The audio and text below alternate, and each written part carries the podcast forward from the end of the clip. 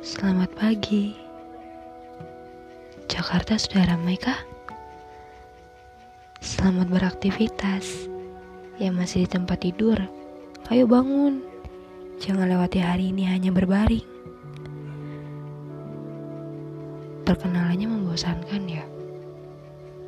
Maklum, aku kan baru pertama kali membuat ini. Jangan bosan ya.